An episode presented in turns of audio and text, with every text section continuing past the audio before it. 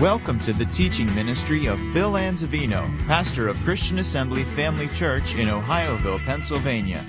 We pray you are challenged in your walk with the Lord through the following teaching. For more information about Christian Assembly Family Church or to subscribe to our free podcasts, please visit us on the web at cafamily.net.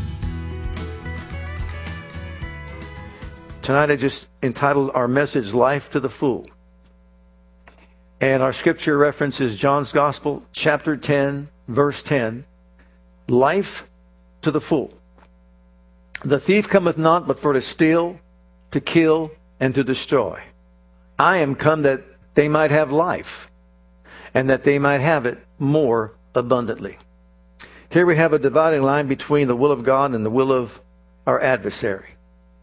God wants us to have life to the full. The enemy wants to steal, kill, and destroy. He's not on the same page, is he? Absolutely not. Jesus came to give us something that's impossible for us to have apart from him. Apart from him, we cannot have life to the full. I'm not saying you can't have a good life on earth. Many people do. They could be prosperous, have a wonderful house to live in, car to drive, a good job and financial security and all that. That's great. But man is not a one part being. Man is a tripart being spirit, soul, and body. And when Jesus talks about life to the full, he is talking about the very presence, power, and glory of the living God manifesting itself within the spirit of a man, the soul of a man, and the body of a man. His spirit just overflowing with the presence, the power, the glory, the nature, the character of the living God that spills over into his soul, that affects the way he thinks, his mind, his will, his emotions, and his intellect. Just flooded with and overflowing with the very life and nature and ability of God, thinking the thoughts of God, and those thoughts affecting his attitude, behavior, conduct, and character. And then the physical part of man, of course, this outward man, designed by God, created by God, really special in the eyes of God because on the day that Jesus comes again in clouds of glory, the graves are going to open, the dead in Christ are going to rise, and the body that they once lived in is going to be once again resurrected and raised up, all, raised up. All the DNA, all the ashes, doesn't matter, will once again come together and be glorified. And that spirit and soul will go back into that body in a glorified state and live and reign with Him forever. But while we're on this earth, I believe the earnest of our inheritance is this the Holy Ghost lives in us to quicken our mortal bodies with life and health. Paul said it this way I want the resurrected life of Christ to manifest in my mortal body, if that's at all possible. That's what he wants. That's a high, lofty goal, wouldn't you say? That that resurrection life manifests within the spirit, through the soul, renewing the mind, affecting our emotions, and then finally lodging itself, manifesting in our physical bodies giving them life and health. Powerful. Well, that's life to the full. But our enemy wants just the opposite of that. He wants to bring destruction to our spiritual condition, our emotional condition, and our physical condition. He can't stand us. He hates all three parts of man. I'll tell you what, you know why he hates your physical body? It keeps you here on earth, and you wreak havoc with his kingdom. And he doesn't like that. That's why he doesn't like your physical body. He wants to get rid of it. But let's start on the inward part of man. If you're not born again, he doesn't want you to get born again. Doesn't want you to have the resurrected life of God on the inside of you. His God's life, his nature, his character affecting your life. Doesn't want that. He'll do anything he can to weaken our spiritual condition to prevent that from happening or occurring in our lives. Secondly, emotionally, mentally, he doesn't want our minds renewed to the Word of God. He doesn't want the resurrected life of Christ manifesting in the way we think. No, He wants us to be overwhelmed and succumb to, let's say, frailty in our thinking, to think wrong, so that we can be, once again, overcome and overwhelmed by whatever He brings our way. The physical body can't stand it, wants to destroy it, torture it, enter into it bring sickness, bring disease. So when it comes to his, our spiritual condition, he wants death to lodge there. When it comes to our mental condition, he wants us to be overwhelmed and mostly destroyed And then physically, same thing is true. He has no good plan for any of our lives. He wants us physically destroyed as well. Paul addressed this. Look at Galatians chapter 6 and verse 9. We face many challenges as we live our lives in this earth. We know his relentless attacks can cause us to become weary in well doing and also cause us to faint in our minds. Let us not be weary in well doing, for in due season we shall reap. Notice the big word, if. If we faint not. Reaping is a possibility if we faint not. He wants us to give up, to cave in, to lose heart, to faint, to throw in the towel, whether it's a prayer directive or whether it's just believing God for a miracle, whatever it might be. He wants us to faint in our minds because he knows if we faint in our minds, if we lose heart and become discouraged, then we'll step out of the realm of faith into the realm of our emotions and they'll control our lives, or he'll control our lives through our fallen emotions. Look at the book of Hebrews in chapter 12 and verse 3. What the writer says, I believe it was Paul, but it doesn't matter. It's written. For consider him. Now he's talking about in the first two verses that we all have a cloud of witnesses around us, watching us, observing us, maybe not physically seeing us, but up there cheering us on as we run our race with faith and patience. So we consider him, that is Jesus, who endured such contradictions of sinners against himself, lest you be wearied and faint. Where? In your mind, or in our thinking, or in our emotions. We can become weary and we can faint in our minds. And he knows if we faint in our minds, he's got us where he wants us. That's exactly what happened to Eve in the very beginning. And the list goes on and on as he causes people to fall by suggesting wrong thoughts, injecting them into their minds. Give no place to the devil, no entry point to the devil. Don't allow him to enter in. Cast down those thoughts and imaginations that exalt themselves against the knowledge of God, we're told. Bring into captivity every thought to the obedience of Christ. So don't let him infiltrate our mind like he wants to. All right. In the book of Isaiah, chapter 40, we believe that God wants us to be whole. He wants wholeness in every department of our being, be it spirit, soul, or body. And from there it goes on. But He wants us to experience wellness, wholeness. He wants us to walk in the fullness of life. That's what He came to die for. That's what He came to give us. In the book of Isaiah, chapter 40, beginning at verse 28, here's what it says. Hast thou not known, hast thou not heard, that the everlasting God, the Lord, the creator of the ends of the earth, fainteth not. Can you ever see God just going, Oh, I'm about to faint? This is too hard. No, he'll never do that. He doesn't faint. Nothing fazes him. Neither is weary. He doesn't become weary in his thinking. He doesn't faint in his mind. There is no searching of his understanding. He gives power to the faint, and to them that have no might, he increaseth strength. Even the youths shall faint and be weary, and the young men shall utterly fall.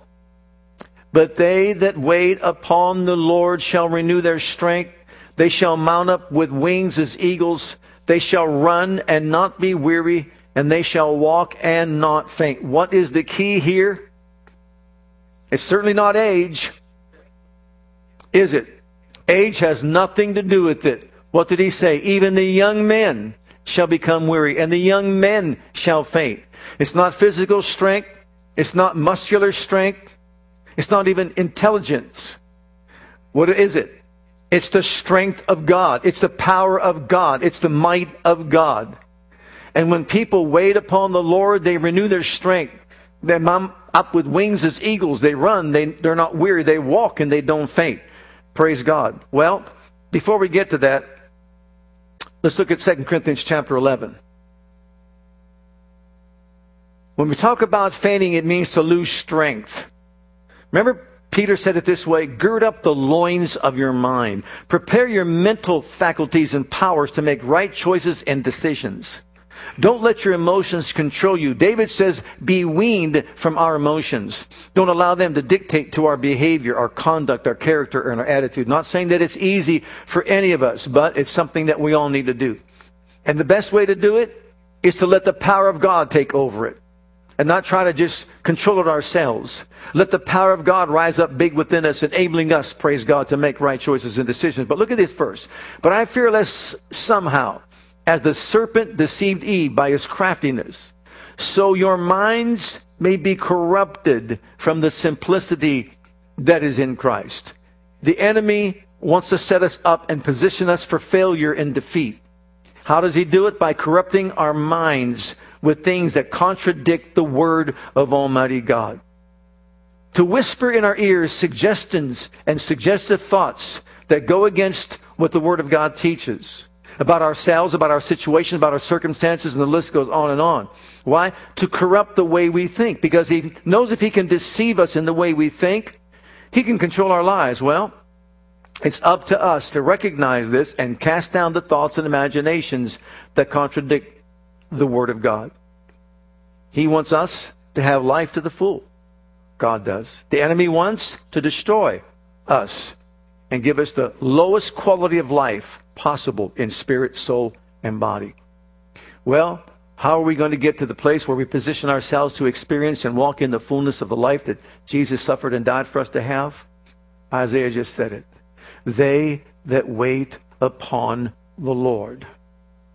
Waiting upon the Lord. How do we wait upon the Lord? We get into the Word of God. We feast upon the Word of God. We feed upon the Word of God. We pore over the Word of God. We meditate the Word of God. We worship God. We intermingle with God. We're intermingling with Him.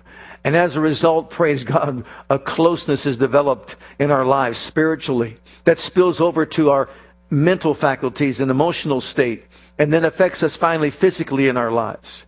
And as we wait upon the Lord, we renew our strength, praise God. It's renewed strength that comes not within ourselves, but from His throne. And then rises up big on the inside of us because that's where He lives. Thank God for the power that's on the inside of us from within, praise God. He can do great and mighty things when we yield to it. Well, it's up to us to feed upon the Word of God. Uh, it's up to us to worship Him. It's up to us to interact with Him so that it's more of Him and less of us. And then look at this next verse in Job 22 and 28. We get to a place that we are so consumed with the Word of God that it abides in us in such a way, thou shalt also decree a thing, and it shall be established unto thee and the light shall shine upon thy ways. In other words, it's not just a scripture we quote, it's a reality that we live out. We decree that we are who the Word of God says we are. We declare that we have what the Word of God says we have. Do you have the greater one living in you? You establish the will of God by declaring and decreeing it to be true in your life no matter what you think or what you feel no matter what circumstances say, you are what the Word of God says you are. What He made us. We talked about Sunday being His masterpiece, His work of outstanding quality, skill, artistry, and workmanship. That's who we are. You say, I don't feel that way. Doesn't matter how we feel. What matters is what it says in the Word of God about who we are. We are His masterpiece. His life is on the inside of us. His glory, praise God, is in our innermost being. We are the temple of the Most High God. We are the righteousness of God in Christ. We declare and we decree that we are the sons. Now are we the sons of Almighty God. It doesn't yet appear what we shall be, but we know this when we shall see Him, we shall be like Him, because as He is, so are we in this world. Hallelujah. That's what the Word of God says we are. We have all things that pertain to life and godliness. We declare it. We decree it until it becomes a reality. We say it over and over again. We declare our faith. We proclaim it. I have all things that pertain to life and godliness. And Father, I thank you for the reality of that as I proclaim it to be true in my life. Under this, to- this here topic here where I have receptacles, I want you to notice the two words I can and I can't. And I want you to see the word can like a receptacle, like a can, like a wastebasket or something, or a garbage can. I can. I can and I can't. Under I can, it's a receptacle. I can is a receptacle for life. In the book of Philippians 4:13, we know the scripture very well. It says, I can do all things through Christ who strengtheneth me, right? Okay. Notice the word I. I is personal. Say with me, I. Can. Okay, well, what is can? It's positive. I can. I can do.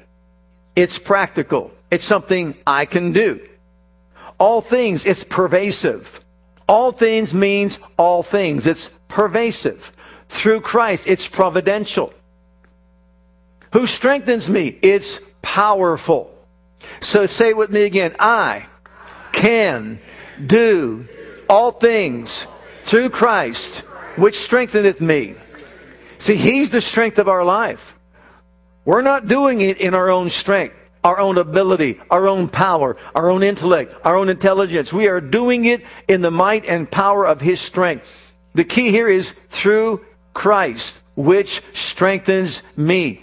Which another translation says infuses in our innermost being His mighty power. Hallelujah. I like that, don't you? There's an infusion of His mighty power within our innermost being when we call upon His name. I'm calling upon your name. I'm not trusting in myself. I'm not trusting in chariots. I'm not trusting in horses. I remember the name of the Lord my God. I call upon that name right now and I thank you for the power of your might to manifest in my innermost being to strengthen me with the strength of God so I can walk out the fullness of life in every department of my being. This mindset, you see, is a mindset of life. We decree what the Word of God says. We say all things are possible because of Him living on the inside of us, and we become a receptacle for life. It's a mentality that says it's possible in Christ. All things are possible to him that believes. And so we believe. But then, secondly, notice the I can't mentality. I can't, that's a receptacle for death. I can't is really a garbage can mentality. It's when we open up our lives as a receptacle to the garbage that the enemy tries to spew our way. You can't do it. Look at Numbers chapter 13. You can't do this. You're too weak. You're too small. You're not strong enough. You're not smart enough. You're not good enough. And the list goes on. But here's the mentality. But the men that went up with him said, This is the men spying out the promised land. We be not able to go up against the people, for they are stronger than we. And they brought up an evil report of the land which they had searched unto the children of Israel, saying, the land through which we have gone to search, it is a land that eats up the inhabitants thereof. And all the people that we saw in it are men of great stature. And there we saw the giants, the sons of Anak, which come of the giants. And we were in our own sight as grasshoppers, and so we were in their sight. So here we see they have a garbage can mentality, a we can't mentality, a receptacle of death and destruction. How does he come to steal, kill, and destroy? By injecting thoughts like that into a person's mind. We're too small. We're too weak. We're like grasshoppers. We can't do it. They're too big. They're too strong. The situation is like a mountain that's insurmountable rather than a window of opportunity to let God work on our behalf. And so our whole sight, the things that we see and think are wrong.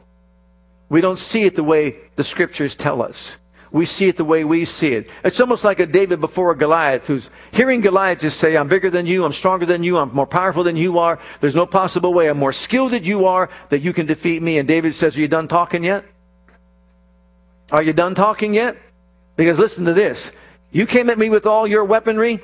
I'm coming at you in the name of the Lord of hosts, who will this day deliver you into my hands, and I will cut off your head and feed your carcass to the fowls of the air. Period. What a difference.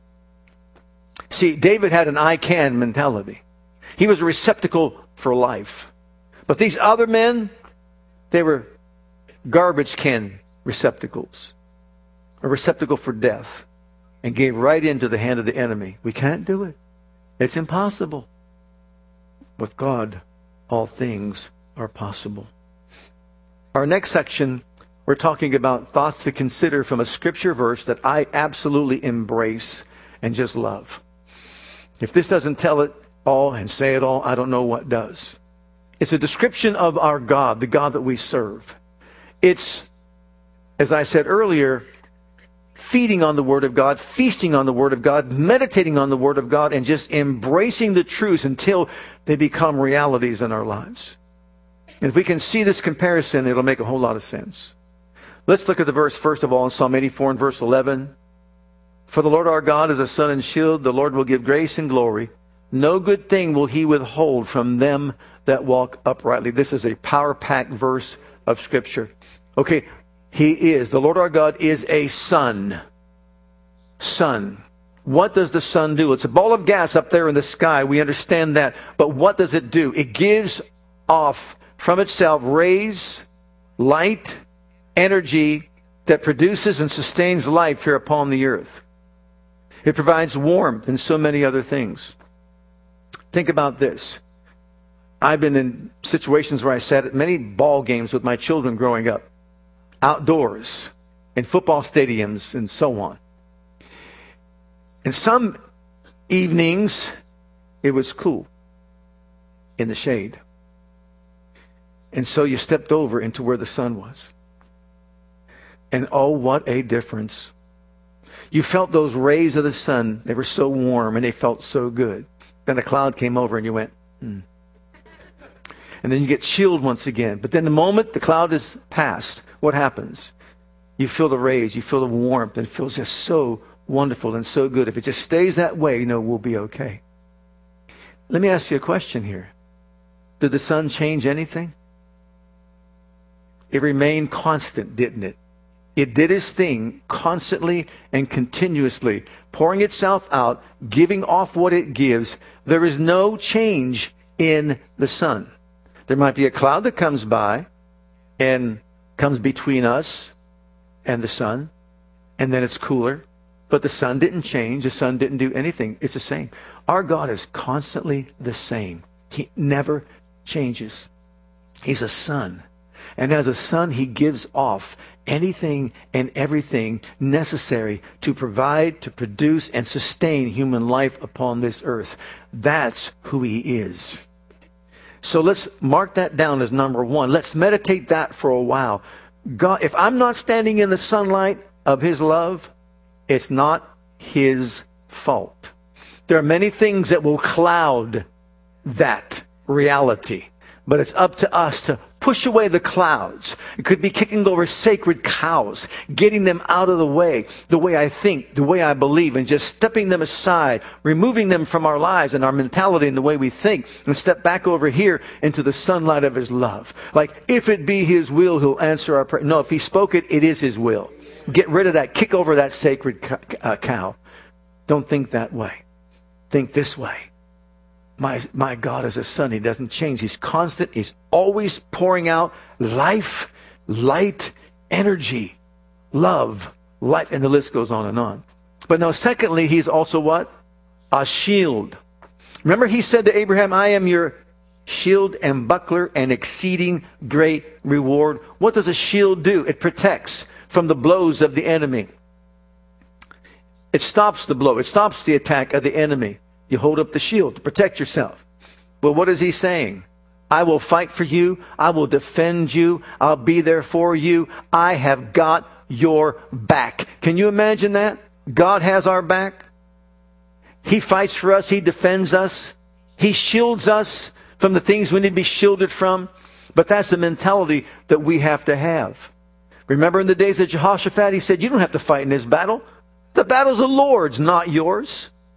You just get out there and start singing praises to Almighty God, and say He's good, His mercies endure forever, and watch Him have your back. Watch Him confound the enemy. Watch Him defend you and protect you.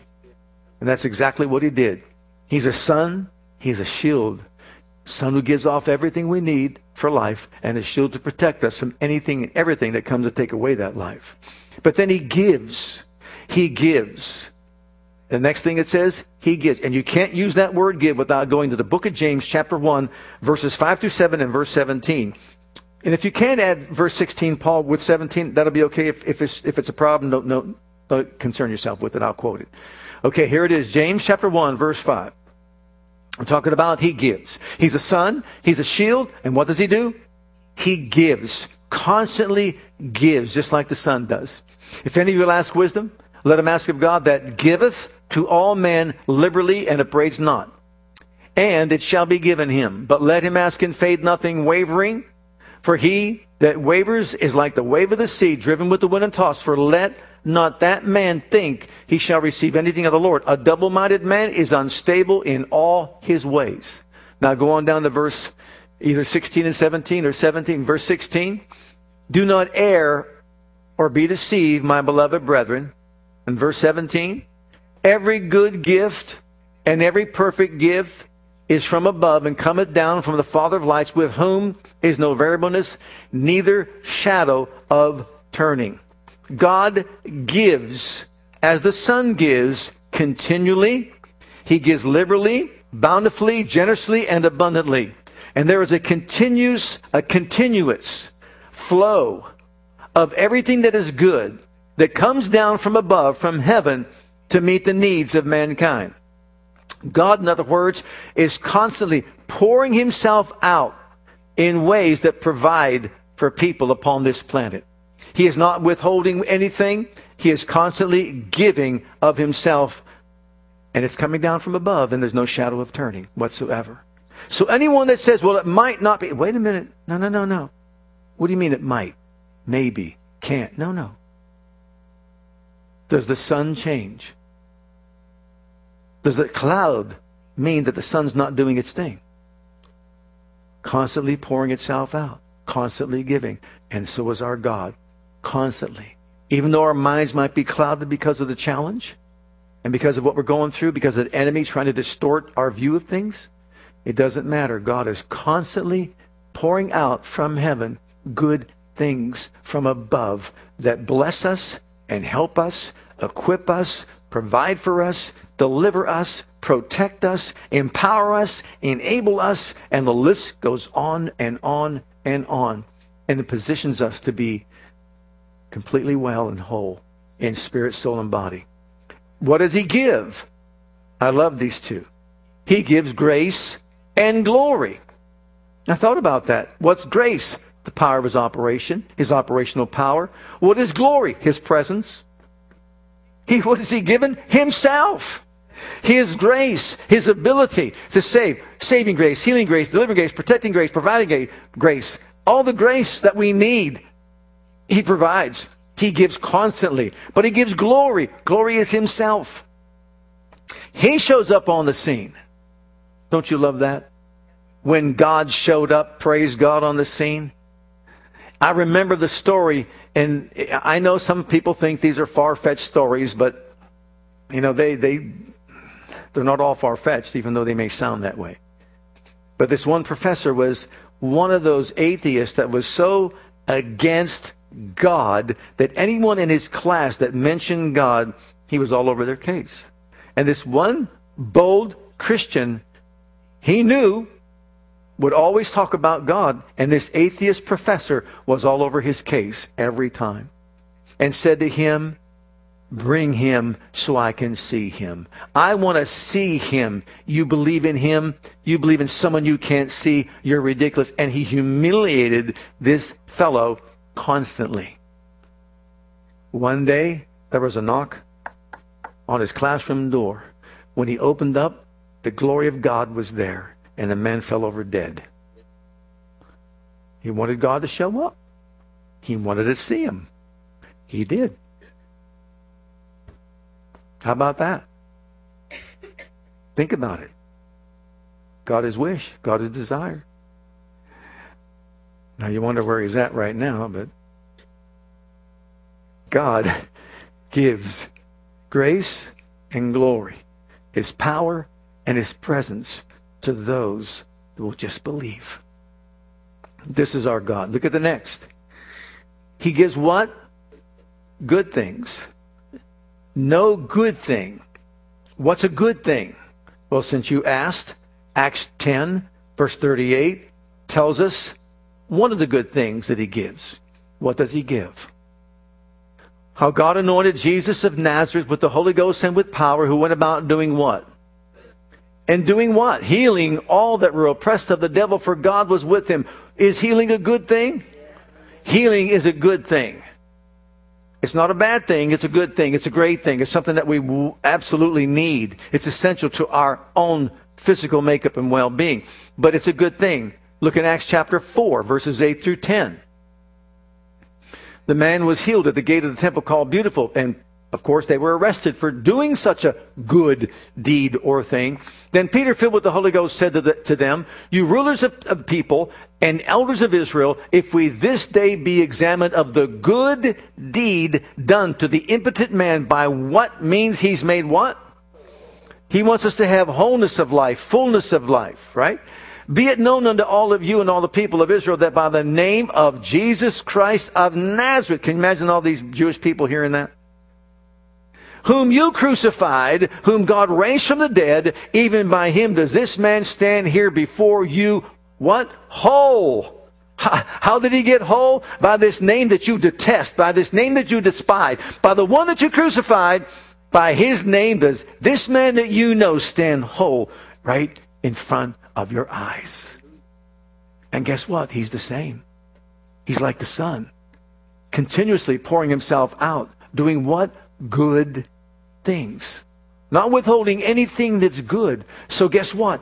He's not withholding our healing, He's not withholding our deliverance, He's not withholding any good thing that we need. People think that He does, but He's not. I'll be honest with you. If we're truly honest with ourselves, it's up to us to muster up the faith that is necessary to receive it. Because he said, He won't withhold it, but you got to receive it by faith. Isn't that what James said? Ask in faith or don't think you're going to get anything from God. God's already poured it out. So you see, we got to walk out from beneath the cloud of doubt and unbelief and step into the sun by faith and receive what God has poured out already and given to us already. Okay. Now notice the next Mark's Gospel chapter 3 verse 1. Healing is a good thing. And he entered again into the synagogue and there was a man there which had a withered hand. And they watched him whether he would heal him on the Sabbath day, that they might accuse him. And he saith unto the man which had the withered hand, Stand forth. And he said unto them, Is it lawful to do what? Good on the Sabbath days, or to do evil? To save life, or to kill? But they held their peace. They're not going to respond to that at all. And when he had looked round about on them with anger, being grieved for the hardness of their hearts, he saith unto the man, Stretch forth thine hand. And he stretched it out, and his hand was restored whole as the other. And the Pharisees went forth, and straightway got together with others to have a party for the man who was healed. Took counsel with the Herodians against him how they might destroy him for healing a man with a withered hand. Isn't that sad? They exalted their religion above the reality of God's compassion, mercy, and healing virtues and powers. Here's the point God's not withholding anything that we need to succeed. Anything. Nothing. Whatever's not working, Get out from the cloud of doubt. Get out into the sunlight of His love and allow Him. He's already given it. But let those rays affect your life by receiving it. I receive what I need, whether it's help, deliverance, wholeness, healing, whatever. Now, hold. No good thing will He withhold. This means He doesn't hold back. Whatever is due us, whatever He has promised us, He's not holding back any good thing. Not, nothing at all. And look at the verse in Romans 8:32. You should have this memorized. What a fabulous scripture. What a wonderful scripture here. He that spared not his only son, but delivered him up for us all. How shall he not with him also freely give us all things? You understand his argument, his point that he's making here? If he was going to withhold anything, it would have been Jesus. So he wouldn't have to die the horrific death that he died. Since he did not withhold Jesus, he will not withhold anything, any good thing from any of us. God is not withholding our taxes. The government is. He doesn't withhold anything from us. He's given us all things that pertain to life and godliness. He's given us the keys to the kingdom. He's given us the kingdom of God. He's poured himself out. Beloved, let me tell you right now, there is nothing new under the sun. From the day that Jesus rose again from the dead and the day of Pentecost when the Spirit of God descended upon mankind and filled the people of God with Holy Ghost power and fire, nothing has changed whatsoever. Only man's awareness of it only man's cooperating with God to, to experience it, that was, is what has to change. When man gets under the cloud of doubt, unbelief, religious tradition, traditions of men, doctrines of devils, and all that, what is he doing? He is distancing himself from the glorious power of God provided for us so that we can have a full life in spirit, soul, and body. But when we get educated in the Word of God, we realize what God's Word teaches us, and we know that it's already been poured out and given. Don't be deceived, James says. You think God's your problem here? You think He's creating these situations, these trials, tribulations, and all that? It is not God. You're in error. Only good and perfect gifts come from above, and there's no shadow of turning with Him in any way. Get out from beneath all that doubt and unbelief and deception and get over here and start realizing, hey, you're a sun and shield. You give grace and glory. You're not withholding anything from me, Lord. Forgive me for even thinking that. But now notice the latter part of the verse. From those who walk uprightly. Those who walk uprightly. There is a part that we have to play in it. Look at the book of Psalms, chapter 1. That means we walk in love. We walk in faith. Or we live by faith. We walk in love. We live by faith. And also we're led by the Spirit of God. But now notice here. Blessed is the man that walks not in the counsel of the ungodly. He's talking about walking uprightly. So don't listen to the godly of the un- or the counsel of the ungodly. Don't stand in the way of a sinner. Don't sit in the seat of a scornful, where you walk, sit, and stand. But your delight is in the law of the Lord. And in his law, though it's his word and his love, do you meditate day and night? You'll be like a tree planted by the rivers of water. You'll bring forth your fruit in your season, your leaf will not wither, and whatever you do will what? Prosper you'll prosper. So here he's telling us if we walk in love and live by faith and led by the Spirit of God and refuse to walk in the counsel of anything that contradicts this Word of God, we're going to make our way prosperous. We're going to bear fruit. We're going to have great success. But it's up to us to do our part. God's not withholding anything from any of us. In conclusion, great scripture, Matthew chapter 11, verse 12. Let's read it. And from the days of John the Baptist until now, the kingdom of heaven suffered violence. And the violent take it by sitting back and relaxing and just doing nothing. No? By just hoping and praying that someday God might move again. By calling their friends and asking them to do something for them. How do the violent take it? By force. What does that mean?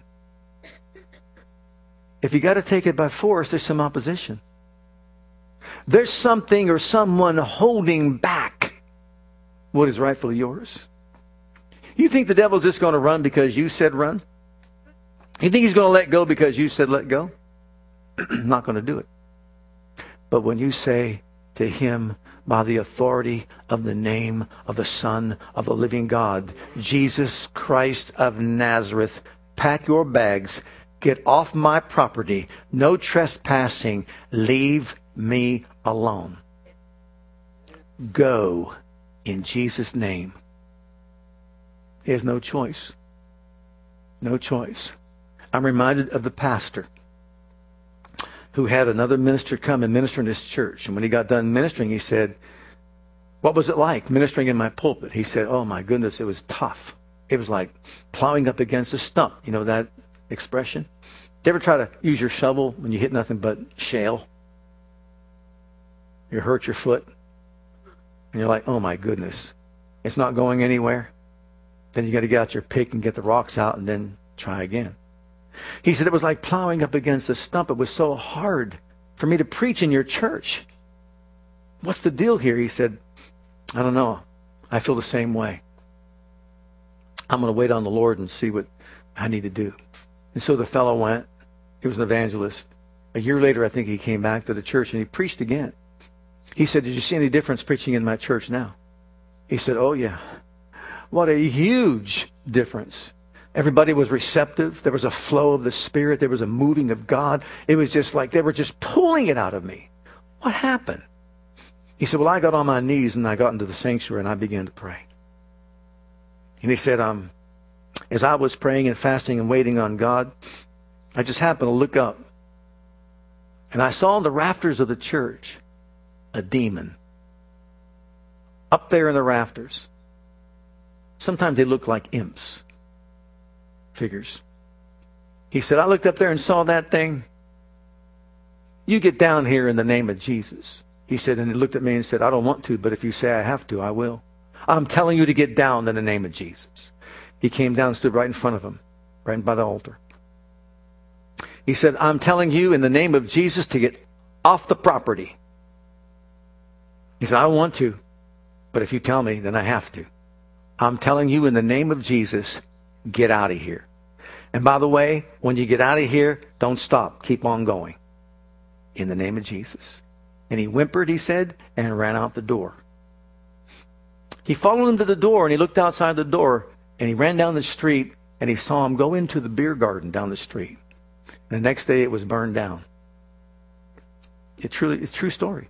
It was burned down. He said from that moment on, there was such a release and a relief in the sanctuary among the people. You see, that imp, that demonic influence and force was up there trying to control things within that body. We're in a spiritual warfare. You realize that. And if we are unaware of that, we don't understand that, you can give place to it. And it'll create a lot of havoc within a church, within a body, within a family, within you know people's lives. Well, praise God, he got to the point where he knew what to do about it. He had that revelation, which is called discerning of spirits. He used the power of the name of Jesus and gave a command, and that demon had to obey. So look at Luke's Gospel, chapter 17 and verse 6. God wants us to become aggressive and not settle for mediocrity. He wants us to see to it that we take by force what belongs to us in Christ. The provision has been made. Don't be duped or deceived by the devil into thinking that God's withholding something from us. Man, get tough, rise up, and do exactly what this verse says.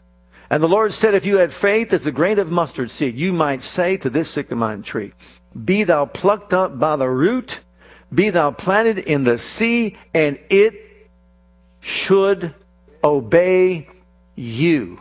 Thou shalt decree a thing, and it shall be established. Devil, down from the rafters. Devil, off the church property. Devil, get off, away completely. Give a command. Take it by force. You see, we can't settle for mediocrity. We can't settle for just say, well, we're barely getting along. At least we're still making it. What belongs to us belongs to us, and it took Jesus' blood, sweat, and tears for us to have it. And he wants us to rise up to a place that we start saying, I want the fullness of life in spirit, in soul, in body in everything that my life touches or touches my life, I want the fullness of what God has provided for me. So, in other words, let's rise up as we usher into this upcoming year, this new year 2020. I'm not going to give a cliche. Rise up, take what is ours by the force of faith, walk in love, be led by the Spirit, do what we know to do, and expect God to continue giving of Himself as He already has and doesn't change everything that pertains to life and godliness in reality in our lives and ministry. Can you say amen? Let's all stand together before the Lord.